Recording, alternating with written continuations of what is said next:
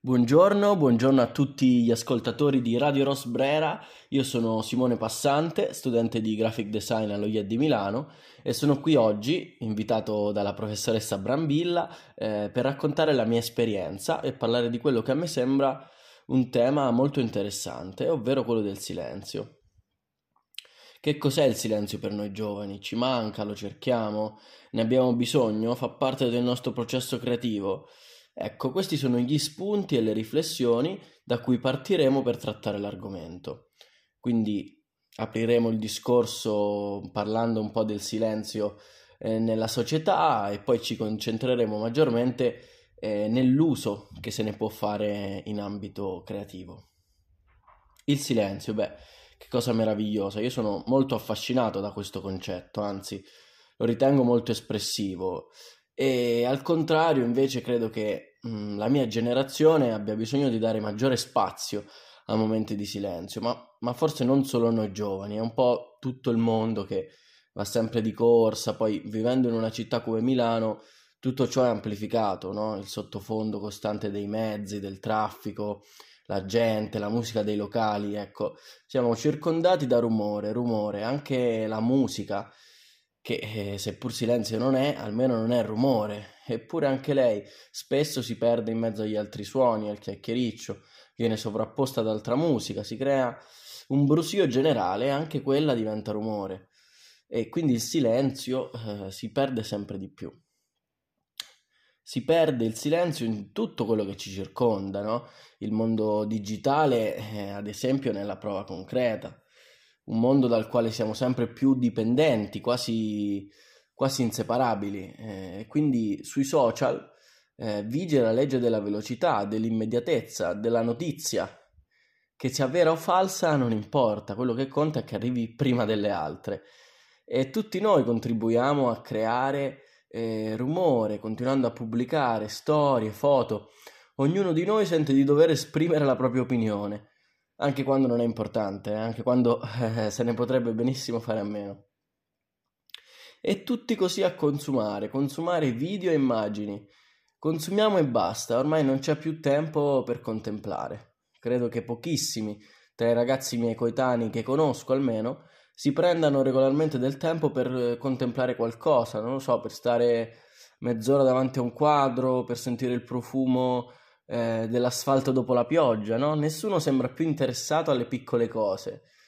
E io invece stimo gli ultimi romantici, no? Quelli un po' come Amélie, che si divertiva a toccare i legumi del mercato. Io stimo chi passa la notte sveglio a fissare il soffitto, chi riesce a stare da solo senza le parole. Eh, a stare da solo in quei momenti che sono importanti perché ci ricollegano nel profondo, no? a, a un'introspezione che a molti fa paura, invece io devo dire di esserci molto affezionato.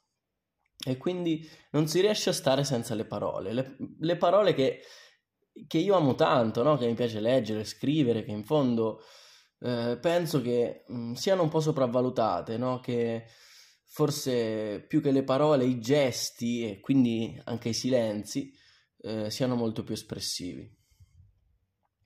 Credo che eh, il silenzio sia un tema che tocchi tutti noi anche a livello umano, personale, relazionale, non solo nella solitudine, ma anche nei rapporti. Eh, penso a quelli che ho costruito negli ultimi anni, no? con i miei compagni di classe. Quante volte ho parlato solo per non sentirmi a disagio. Un po' come dice Mia Wallace in Pulp Fiction, no? sai di aver trovato qualcuno di speciale quando puoi chiudere quella bocca per un momento e condividere il silenzio in santa pace.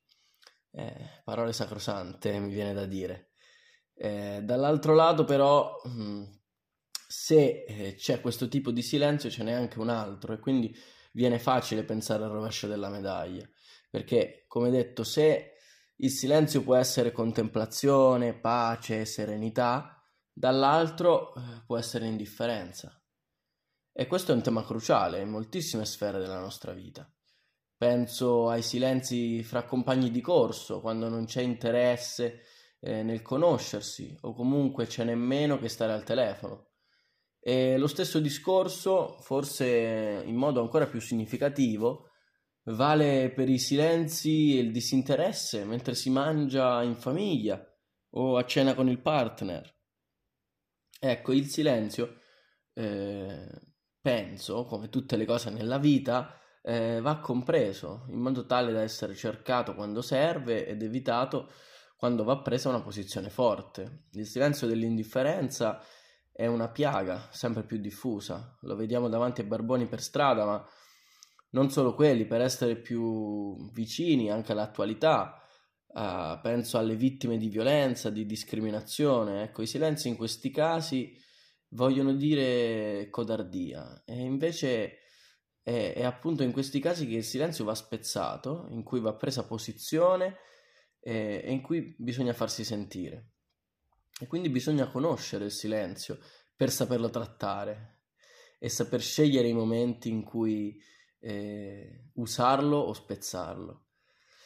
Ma eh, andiamo un attimino oltre la vita quotidiana, abbiamo parlato del silenzio nei rapporti, nelle situazioni, ma possiamo parlare di questo tema anche da un altro punto di vista, eh, che come graphic designer mi riguarda da molto vicino.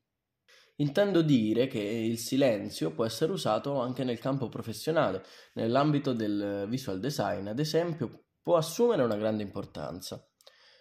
In questi casi il silenzio è assenza, esso assume la forma del vuoto, mi viene da dire, non uso la parola forma in modo casuale, ecco, perché se la vogliamo mettere in un modo più interessante, anche il vuoto ha una sua presenza e gli esempi da citare nel mondo del graphic design sono tantissimi. E per capire meglio questo concetto, no, va inquadrata questa visione un po' come il detto cinese, no? quello che costruiamo è il vaso, quello che vogliamo è il vuoto.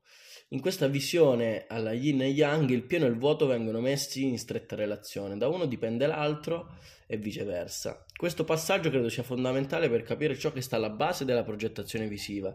Ecco, si può dire in un certo senso che tutte le regole di composizione e di psicologia della forma in realtà partono proprio da questa concezione dello spazio. Uno dei grandi della grafica italiana, ovvero A.G. Fronzoni, che è eh, riconosciuto e famoso proprio per la sua maestria dell'uso del vuoto, che diventa predominante nella maggior parte delle sue opere. Quindi voglio parlarvi un attimo di questo maestro che, eh, per capirci, vengo in aiuto di chi non ha assolutamente idea di quello di cui sto parlando. Fronzoni era un grafico italiano che ha lavorato a Milano a partire dagli anni 50, ma definirlo grafico, un semplice grafico, direi che è riduttivo. Fronzoni era quasi un filosofo, un artista, era uno che aveva un'idea ben precisa della grafica, una grafica che doveva educare. Il suo sogno, anzi la sua ambizione, per essere precisi, e qui lo cito testualmente, è di progettare uomini, non manifesti.